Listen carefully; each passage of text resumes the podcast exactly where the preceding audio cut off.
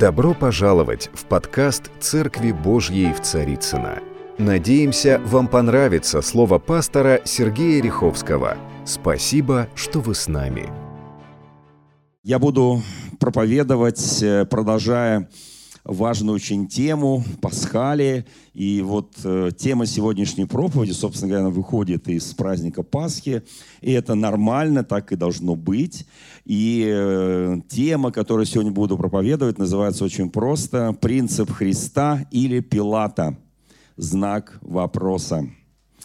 На самом деле каждый в своей жизни исповедует либо принцип Христа, либо принцип Пилата – Давайте мы э, вкратце вспомним события, которые были тогда, почти две тысячи лет назад, как себя вел Христос, который стоял перед Пилатом, как себя вел Пилат, перед которым стоял Христос.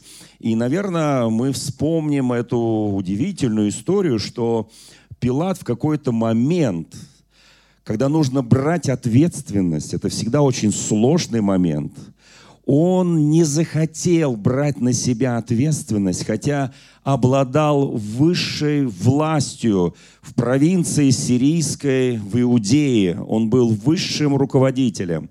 И он мог принять любые решения. Хотя здесь тоже место Писания говорит, когда Пилат сказал об этом Христу, то Христос ему сказал, что не было бы у тебя надо мной никакой власти, если бы не дал мой Отец. С другой стороны, вот это малодушие, э, страх перед толпой, перед людьми, перед религиозными деятелями и трудность принятия решений, когда перед тобой стоит праведник, вы знаете, что Пилат задал Христу вопрос, в чем истина или что есть истина. Это был такой, знаете, риторический вопрос, на который Христос даже не стал отвечать, потому что наверняка Пилату доложили, как высшему чиновнику Иудеи, что однажды этот бродячий проповедник сказал, «Я есть путь, я есть истина, и я есть жизнь». Вот, видимо, доложили, но, видимо, в сердце это не вошло. И вот есть, еще раз подчеркиваю, принцип Пилата. Это публично умыть руки перед народом и сказать, что я омываю руки, и на моих руках нет крови сего праведника. Вот это принцип Пилата. В самый сложный момент смолодушествовать и отдать ответственность другим – у Христа совершенно другой принцип. Принцип Пилата понятен. Это принцип страуса, который закапывает голову в песок, ничего не вижу, ничего не слышу, ничего знать не хочу.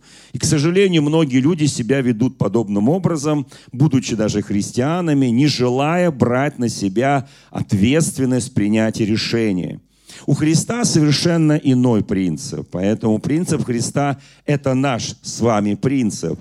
Он называется весьма просто, это легко запомнить, воля Божья. Очень простой принцип. Он сказал, что я не пришел в этот мир исполнить свою волю, но волю пославшего меня Отца. Это очень прекрасный принцип спасти погибшее. А вот другой воли у Отца нет. Быть милосердным, быть сострадательным, быть любящим. Итак, есть воля Божья и есть позиция страуса. По принципу позиции Пилата «Моя хата с краю», ничего не знаю. Вот примерно такой принцип. Вы знаете, когда мы говорим о принципах, мы должны понимать, что в нашей конкретной жизни мы должны принимать решения каждый день и в течение дня много раз. Мы можем руководствоваться принципом Христа, а можем руководствоваться принципом Пилата. Вопрос, чем я руководствуюсь каждый день? Ухожу ли я в сторону от трудностей? Не готов я быть воином Христовым, отстаивая правду, истину, любя при этом, милосердствуя, быть сострадательным. Или я просто говорю, нет, это не моя проблема, я стою в стороне. Это может происходить в нашей семье, это может быть происходить на работе, где угодно, на улице. Есть всегда выбор. Я верю, что каждый из нас сделал свой выбор однажды и навсегда. Вы знаете, Священное Писание на самом деле умалчивает от нас историю а, тех людей, ну, некоторые истории мы знаем, допустим, учеников Христа, и то не всех, мы до конца не знаем их историю окончания жизни. Мы многие не знаем, что было с теми людьми, кого Бог, кого Иисус Христос в своей земной жизни воскрешал из мертвых. Даже историю Лазаря до конца мы не знаем. Ну, есть некие, скажем, э, так называемые неканонические писания, но мы придерживаемся канона Священного Писания. Есть некие воспоминания апостольские, учеников апостолов, верно, но они больше похожи на такие, знаете, очень интересные и красивые истории. Для нас очень важна истина. На самом деле мы не знаем, чем закончили свою жизнь те, кто были э, от проказа им исцелены, или, или же получили зрение и стали, были немые, глухие, стали зрячие и говорящие. На самом деле мы не знаем окончания многих жизней. Мы не знали, как они жили в семье потом, как их принимали близкие, как они общались с друзьями. Мы не знаем, болели они, не болели они больше. Мы не знаем, как они закончили последний день своей земной жизни. Мы много не знаем. Но вы знаете, есть принцип, по которому эти люди будут жить дальше – и я верю, что они этот принцип взяли от Христа. Это принцип Христа. Исполнить волю Божию. Они не жили по принципу Пилата. Вот почему их имена вошли в каноны священного писания. Вот почему для нас принципиально важно каждый день своей жизни сверять с истиной, сверять со Словом Божьим. Вы знаете, нам иногда даже бывает сложно почитать в течение года Евангелие. Мы с вами уже перечитываем сколько раз, э, год за годом. Знаете для чего? Чтобы знать Слово Божие, чтобы знать истину, которая дарована нам Богом, чтобы жить по истине и поступать по истине, и руководствоваться в своей земной жизни волей Божией. Кто-то спросит, ну воля Божья – это какой-то особый случай в течение всей жизни. Один раз нет.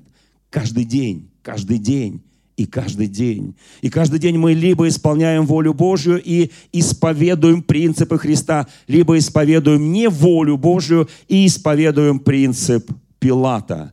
А у принципа Пилата всегда есть выбор не в пользу Христа. Вот давайте это всегда помнить.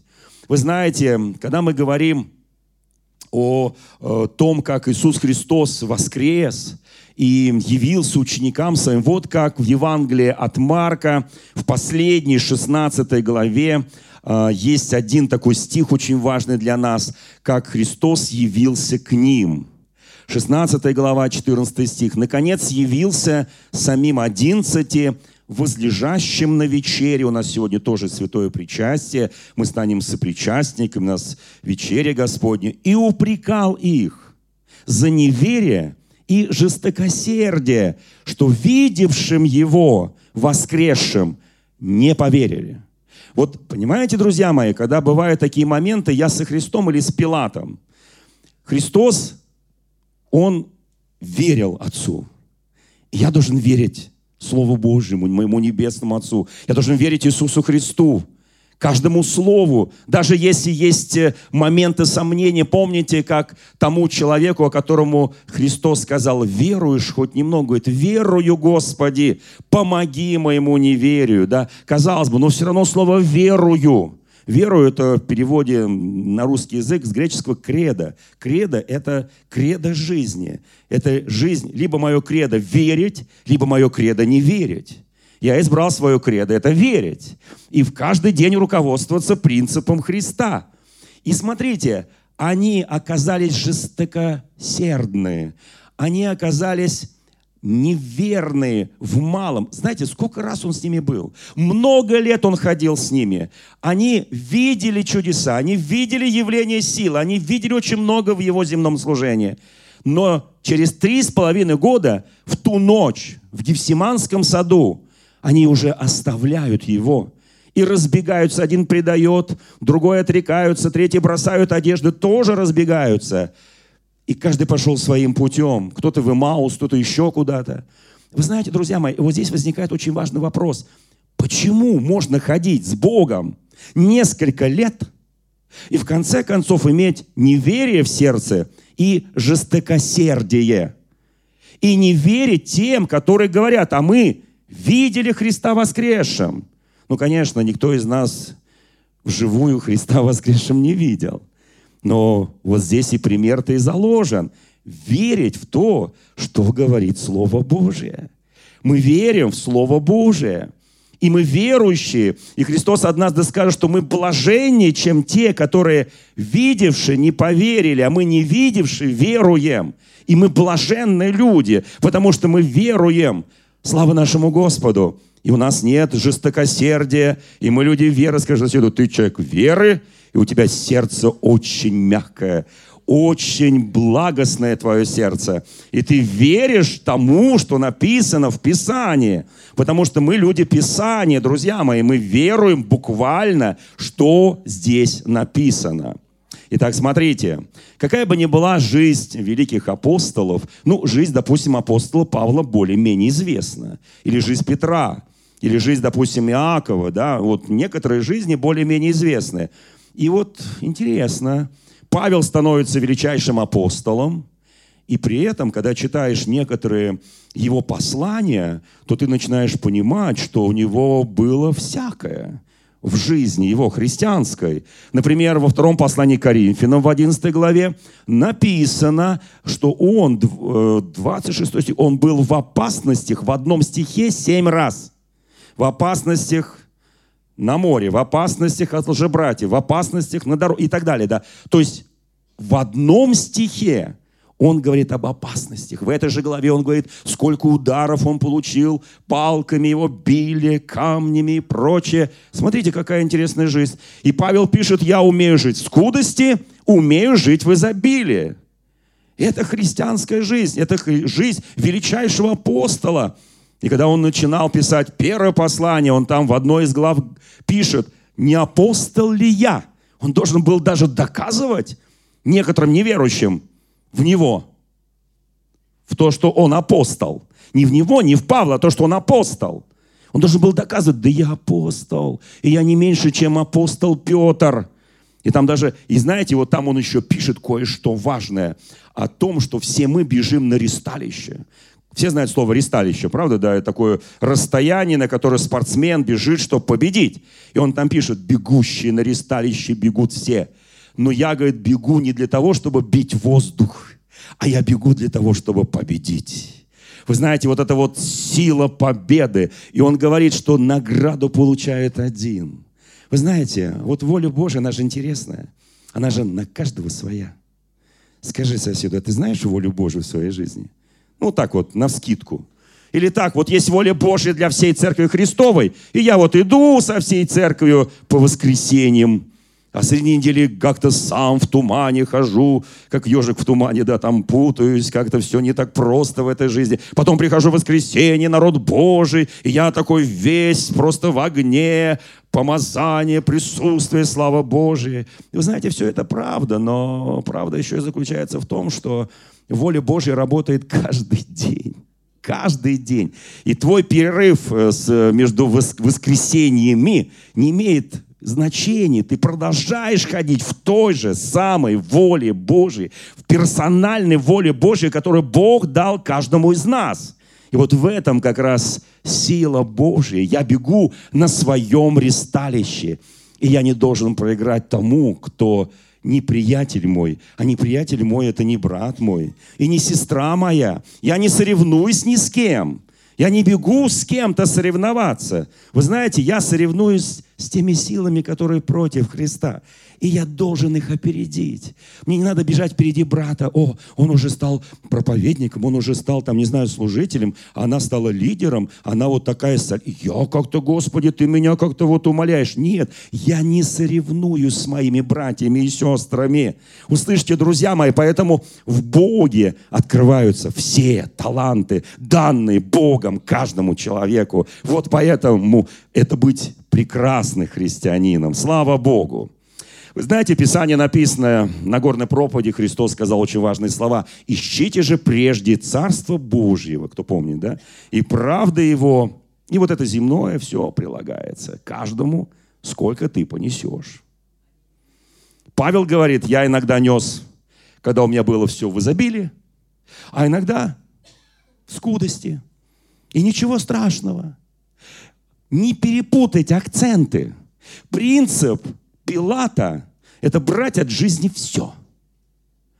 И вот здесь изложен, да, и часто то, что приложится, должно приложиться к Царству Божьему и к правде Божьей, мы говорим, это главное, вот то, что прилагается. А это не главное вообще. Можно к себе приложить все, только душе своей повредить. Вот что говорит Священное Писание. Как очень важно, что мы ищем Царство Божие и правда Его, и Бог прилагает ко мне и к тебе в разные периоды нашей жизни, что мы сможем понести. В моей жизни были разные периоды. Я помню свое детство, когда папа был в местах лишения свободы за Христа, потому что он был такой же пастырь, такой же служитель. И было непросто, когда и соседи, и всякие нехорошие люди того времени, они нас ненавидели, они прессовали, преследовали, они делали так, чтобы нам было очень плохо нашей семье. И я знаю, какие это были времена. Я знаю другие времена. И я благодарю Бога, что на каждое время у Бога есть своя воля. Это принцип Христа, воля Божия. Поэтому скажи соседу, принимай волю Божью, но только чтобы принимать, надо ее хотя бы знать. Понимаете, очень сложно принимать то, что ты не знаешь. Там же в Евангелии от Матфея в 6 главе, в Нагорной проповеди, стихи 19, 20, 21, там кое-что важное записано, да? Как мы ищем правильно или неправильно мы ищем то, что Бог для нас приготовил. Там сказано вот о чем. Кто помнит, да? Вот все уже дочитали до Евангелия от Матфея, да? Вообще вот я задам такой вопрос, потому что следующий герой у меня будет Фома, неверующий. Как думаете, Фома присутствовал на распятии на Голгофе или не присутствовал? Вот такой простой вопрос, хороший, да? А то Фома неверующий, Фома неверующий. Ну, он, может быть, и... Откуда он знает, что там есть раны, что там есть пронзенные бедра, Бог? Откуда он знает это? Может, присутствовал, может, не присутствовал. А вот там изложены определенные принципы в Евангелии от Матфея на горной проповеди. Там написано о том, чтобы искать нам то, что моль и ржа не может уничтожить. И искать то, что, где сокровище ваше, там и сердце ваше. Чтобы сердце не было жестоковыным, чтобы сердце не было вот таким огрубевшим, надо искать правильные вещи. И когда мы находим то, что Бог нам предлагает, вот это и есть правильные вещи. Нагорная проповедь – это удивительная проповедь, это целое учение, целое фундаментальное основание для христианина в его жизни. И когда ты стоишь на этом основании, ты побеждаешь. Давайте посмотрим историю две будет история из Нового Ветхого Завета. Из, естественно, Нового Завета это Фома, тем более эта неделя так и называется в церковной традиции, неделя Фомы, неверующего. Вот так его, кстати, велик... апостол. Кто был в Египте? Кто им был в Египте когда-нибудь? Вот там христианская целая церковь древняя называется церковь Фомы. Вот, представляете, вот они себя назвали там, типа мы, мы, мы вот у нас апостол Фома, такой неверующий, неверующий. Да нет, друзья мои, он, они его как-то почитают особенно. Давайте мы вспомним эту историю, которая записана в Евангелии от Иоанна в 20 главе, предпоследняя глава. Фома же один из 12 называемый близнец, по всей видимости, у него был брат-близнец. А что так назвать, собственно говоря, близнец, да? Ну, возможно, я говорю, возможно, потому что мы это не знаем на самом деле. Вот. И, может быть, один близнец верил, другой не верил, мы не знаем. Вот, вот так бывает, да, вот. Есть так люди похожи, близнецы, что и не с первого раза вот угадаешь, кто есть кто. Не был, когда приходил Иисус. И другие ученики сказали ему, мы видели Господа. Но он сказал им, если не увижу на руках его ран от гвоздей, не вложу перста, то есть пальца моего в раны от гвоздей, не вложу руки мои в ребра его, не поверю. Не поверю. Смотрите, вот человек ходил три с половиной года с Иисусом. Видел чудеса, силы, знамения, воскрешения – но что-то мешало ему до конца поверить. Даже пришли, вот мы читали Евангелие от Марка, что явился одиннадцати и упрекал их за неверие и жестокосердие. Вот что-то мешало его сердцу быть мягким и верующим, милосердным и знающим волю Божию. Вот что-то мешало, да? И поэтому э, вот он говорит, не Увижу? Не, поверю. Какая простая вещь. Но вы знаете, вот именно в этой главе будет дальше написано, что блаженны Христос скажет не те, которые видели, а те, которые, поверив, не видели. Вот мы поэтому верующими называемся. И вот здесь история так идет дальше. После восьми дней опять был в доме э, ученики его, и Фома наконец-то с ними. Пришел Иисус, когда двери были заперты, стал посреди них и сказал «Мир вам». Потом говорит персонально Фоме «Подай мне перст твой, то есть палец сюда, посмотри руки мои, подай руку твою, вложи в ребра мои, и не будь неверующим, но верующим». Какая интересная история. Как вы думаете, Фома дал ему свой палец, чтобы Иисус вложил в раны? Фома дал ему свою руку, чтобы Иисус вложил в его раны от копья? Или не дал? То есть он еще раз не послушал Христа. То есть он первый раз не поверил, когда сказали, что он воскрес, и сказал, пока не увижу. Такой махровый уже, уже, знаете, уже он становится как это вот, когда человек несколько раз идет в места лишения свободы, его как зовут? Рецидивист. Он становится уже полосатеньким рецидивистом. Что такое рецидивист? Вот, то в жизни черненькая полоска, то беленькая полоска, то в тюрьме, то на воле. Да? И вот точно так же и здесь. Он говорит, я. Иисус говорит, дай мне твой палец. Дай мне твою руку, вложи. Но если ты такой смелый, если ты говорил, если ты исповедуешь принцип Пилата, а не мой принцип, если ты забываешь про волю Божию, если ты забыл, что написано, что Христу надлежит воскреснуть, быть распятым воскреснуть, ну хотя бы тогда, ну попробуй. Вот это раны, особенно не заживающие, они называются стигмы. Кто знает греческое слово, стигмы. То есть так, вот такая вот такая стигматизм, то есть не заживающие раны. Вложи, посмотри, вот самое, что интересно, когда Бог воскресил Христа из мертвых, раны-то остались. Ну, шрамы, раны, вот, ну, стигмы. Это стигма называется. Он говорит, вложи туда. А на самом деле мы не знаем, вложил он или нет. Мне кажется, ему было бы стыдно. Хотя настолько вера Фомы была неверием, что, возможно, и не было стыдно. Возможно, он вложил и сказал, ну теперь точно, это он, я видел, как ему на кресте, когда висел, сделали эти раны. Итак, смотрите, вот этот человек по имени Фома исповедовал принцип несколько иной, чем принцип Христа. Ну, видимо, до этого момента, потому что после этого момента он стал великим апостолом, который благовествовал в Египте. И Египет был спасен через проповедь Фомы. Поэтому ничего страшного. Поэтому, когда мы друг другу начинаем называть «Фома, ты неверующий», ну, вы знаете, это из его прошлого. Его настоящее, оно стало другим. И вот эта история, она удивительная. То есть человек видел, человек осязал, человек слышал, человек был участником, человек был свидетелем, но при этом что-то мешало ему поверить. Давайте еще одну историю уже из Ветхого Завета. Это очень знаменитая история, и она известная, очень известная, 24 глава книги «Бытие». Начинается эта глава с истории, когда у Авраама умирает его супруга Сара, и он понимает, что он тоже не молод, и как-то надо пристроить своего сына. Сын был очень привязан к маме. Это была такая вот, знаете, связь такая душевная. Он был очень привязан к маме. Пока мама была жена, жива, сын не мечтал жениться. Ну, так бывает иногда. Я знаю молодых людей, которым лет по 30, по 40, вот, и они ни разу не были женаты, такие маменькины, мы как называем, маменькин сыночек. А вот мамы нет. И он плачет каждый день. Мамы нет, папа, ну почему маму Бог забрал? И папа понимает, надо что-то делать. И тогда он зовет своего лучшего слугу, управителя дома, он же и раб тогда был. Он зовет его и говорит, послушай, я тебе даю самое важное поручение, когда когда-либо давал в своей жизни. Тебе нужно идти и искать моему сыну жену. И пообещай мне, если ты вдруг ее не найдешь, ты моего сына отсюда никуда обратно не переправишь в ту землю, откуда мы вышли.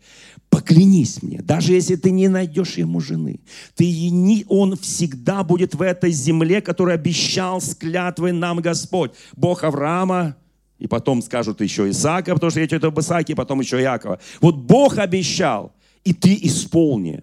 Раб, понимаете, вот раб получает задание, абсолютное доверие со стороны Авраама, уже престарелого.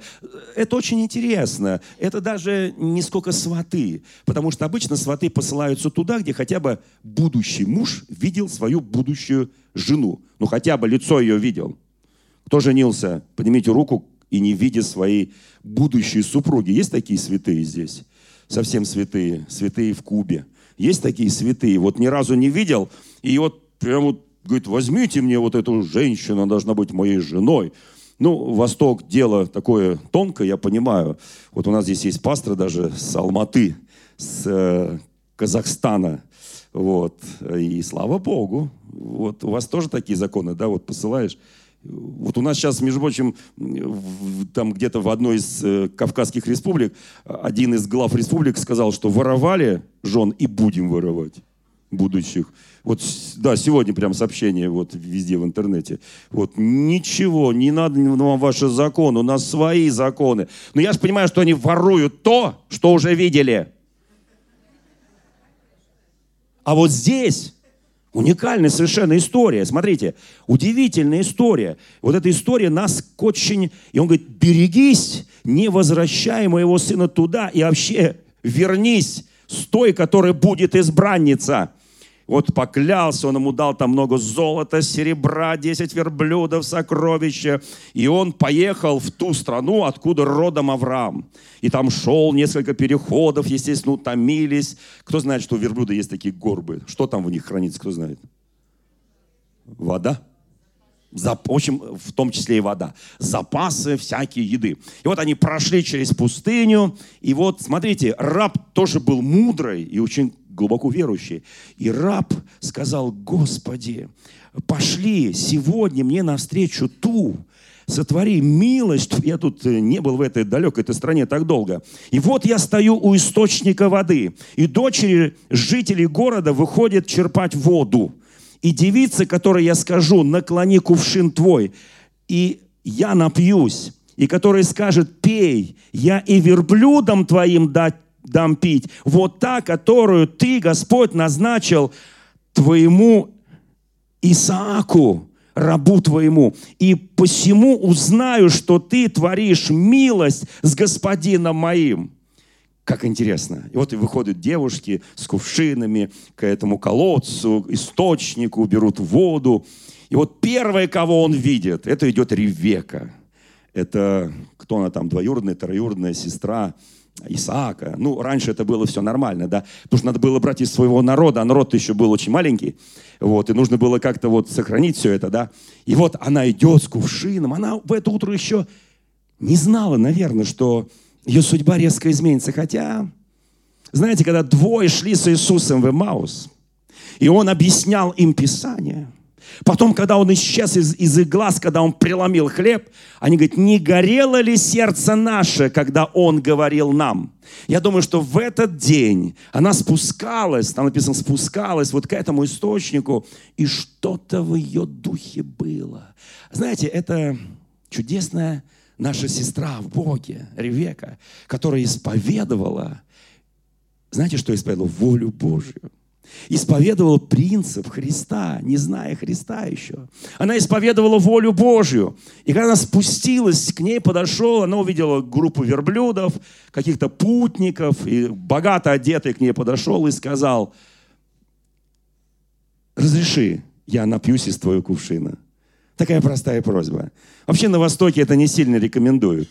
Мужчинам разговаривать с женщинами. И вообще девушкам как-то говорят, не надо, тем более в те далекие времена – а он перед Богом, он волю Божью сказал, та, которая сделает вот так, и вот так, и вот так.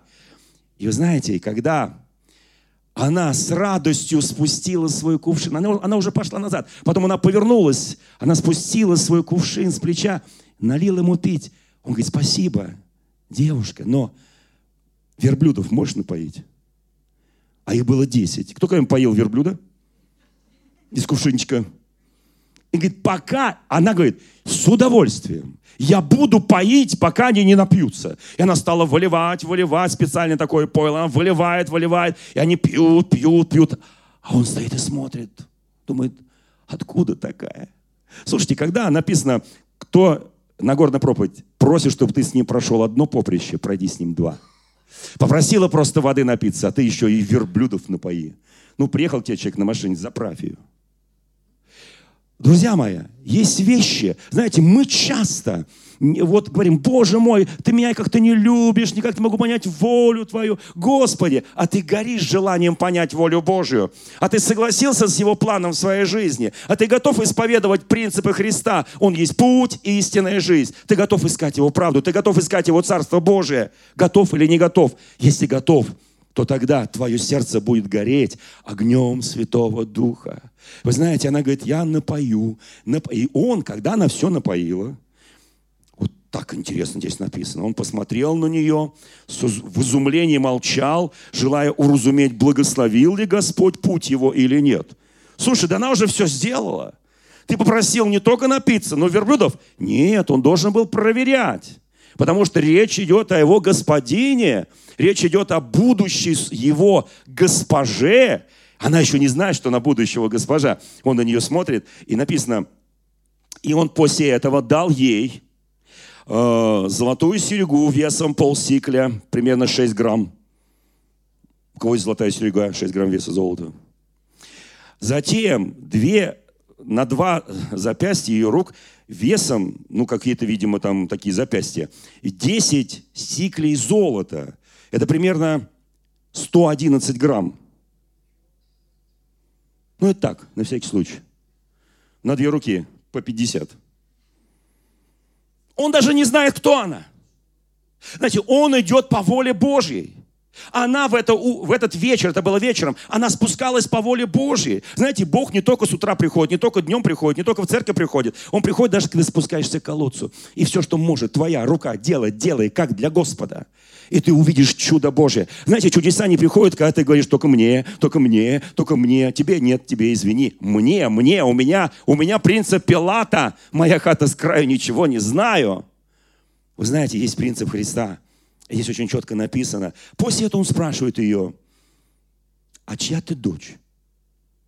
Во когда спросил первый раз. А чья ты дочь? И, в общем, и скажи мне, если в доме, там, где переноч... он, он уже и на ночлег напрашивается. Ну, человек видит, что все идет по воле Божьей, да? Он уже вот, вот, вот так вот все, понимаете? И здесь написано. И она говорит, я дочь там Вафуила и так далее, там. И еще говорит ему, у нас много соломы и корму, есть место для ночлега. И тогда человек преклонился пред Господом и сказал, Господь, благодарю, что верным, правильным путем ты прям привел меня в дом наших э, соплеменников, будущих родственников. И вы знаете, там, в общем, сбежались все. Вот такая интересная история. Вот. И их пригласили накор... и хотели накормить. Вот прямо в этой главе написано, их хотели накормить. Стих 33. Потому что на Востоке такая традиция. Сначала тебя приглашают, кормят, а потом спрашивают, зачем пришел. Зачем пришел-то? Вот, понимаешь, вот напоила, все сделала, потом говорит, а чья ты дочь? Это примерно такое вот по-восточному.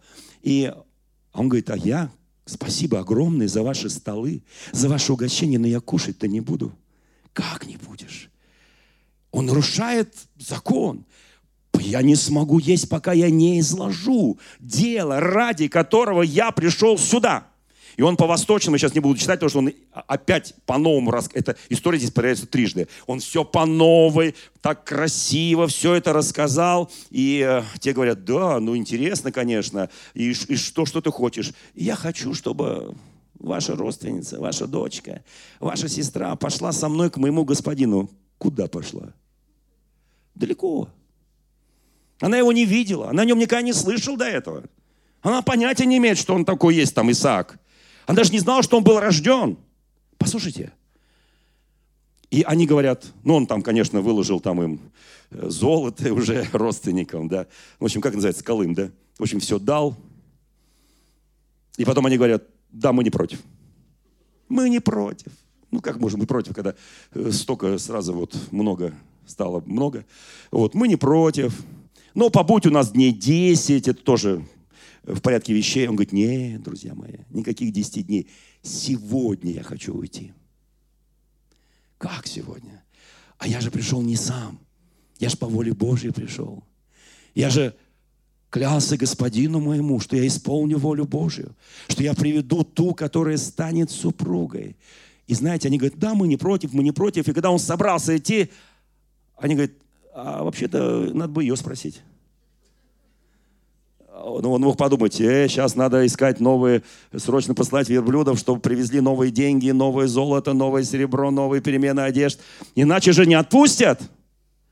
Они говорят, да, нет проблем, зовут ее с уверенностью, что она им подыграет. Но какая девушка дает согласие выйти замуж, ни разу не видев своего избранника, кто он, насколько он молод, постарше, не видя его черт лица, вообще ничего не видя, да? И они понимают, он скажет, на меня три дня подумать, потом еще семь дней помолиться, потом еще месяц попаститься, и потом что от меня останется, приходите, забирайте. Вы знаете, друзья мои, и она говорит, пойду. Фома говорит, пока не вложу, пока не увижу, не, не поверю. Она говорит, не вижу, только слышу, что есть там господин, что есть Исаак, даже его имя впервые услышала, но я готова идти. Знаете, когда она была готова, но подожди, ты же его не знаешь, я все равно пойду. Но Почему? Ну как? Это же рискованно. Я пойду с этим человеком к моему будущему мужу. Почему? А потому что когда я спускалась к колодцу с этим кувшином, и когда я увидела эту группу людей с верблюдами, что-то внутри меня загорелось. Не сейчас, когда они меня сватают, не сейчас, когда никогда они мне дали золотишко, там запястье, серебро, серьги там и так далее. Не, не тогда, когда дали, а вот когда я спускалась, что-то внутри меня заговорило, какой-то огонь, как написано у Иеремии. Кто помнит, у Иеремии есть такое место в 20 главе. Был огонь в костях моих заключенный, и я сопротивлялся ему, и не мог сопротивляться. Он сильнее меня, он влек меня, и я увлечен моим Богом, чтобы исполнить Его волю и жить по принципу Христа. Слушайте, друзья мои, она говорит, тогда это произошло. И она собирается и уходит. Она собирается и уходит. Вы знаете, друзья мои, я очень хочу, чтобы мы понимали, есть принцип Пилата, а есть принцип Христа. Какому принципу мы с вами следуем? Я хочу, чтобы каждый из нас следовал принципу Христа. Знаете, так будет интереснее. Потому что Пилат, не очень хорошо сложилась его дальнейшая история, это известно из хроник Римской империи. Не очень хорошо, плохо как-то кончил. А вот Христос создал церковь, о которой написано, врата ада ее не одолеют. Я выбираю принцип Христа. Скажи соседу, я, скажи, я, я, я выбираю принцип Христа. И заодно свое имя назовите соседу, может, кто-то не знает, как вас зовут. Вот, заодно и познакомимся, да. Я выбираю принцип Христа. Это мой принцип. Я не выбираю принцип Пилата. Да, я знаю, в моей христианской жизни будут опасности. Я знаю, будут победы. Но я знаю, будут и поражения. Я знаю, будут трудности. Я знаю, будут испытания. Я знаю, будет боль. Но будет и радость, общение с Господом, общение с Духом Божьим. Я знаю, и я сознательно это выбираю. И я иду, не видя, не зная, кто из нас видел лицо небесного жениха, никто. Но я иду туда, потому что я, меня попросили воды, а я еще верблюдов напоила. И меня, о Господь, Он нам дал такое сокровище, такое богатство. Мы с вами владеем несметным богатством, а там, где сокровище Твое, там сердце Твое будет. Тогда не будет жестоковыности, тогда не будет неверия. Вы знаете, вот что написано в эм, Иеремии 29.11, на этом я заканчиваю эту часть проповеди. «Ибо только я, говорит Господь, знаю намерения, какие имею о вас. Намерение во благо, а не на зло, чтобы дать вам будущность и надежду. Будущность и надежду. У Бога никогда не на зло. У Бога всегда на добро. Исповедуй принцип Христа. Не исповедуй принцип Пилата. Не надо тебе уходить от трудностей. Не надо говорить, моя хата с краю, вы там его распинаете, а я руки мою. А я руки умою. У меня крови на моих руках нет. Есть, извини, Пилат, кровь на твоих руках, потому что ты был первым руководителем этого государства. Потому что кому много дано, с того будет много спрошено. Поэтому исповедуй принцип Христа. Дорогие друзья, спасибо, что были с нами – и до встречи на следующей неделе на подкасте «Церкви Божьей в Царицына.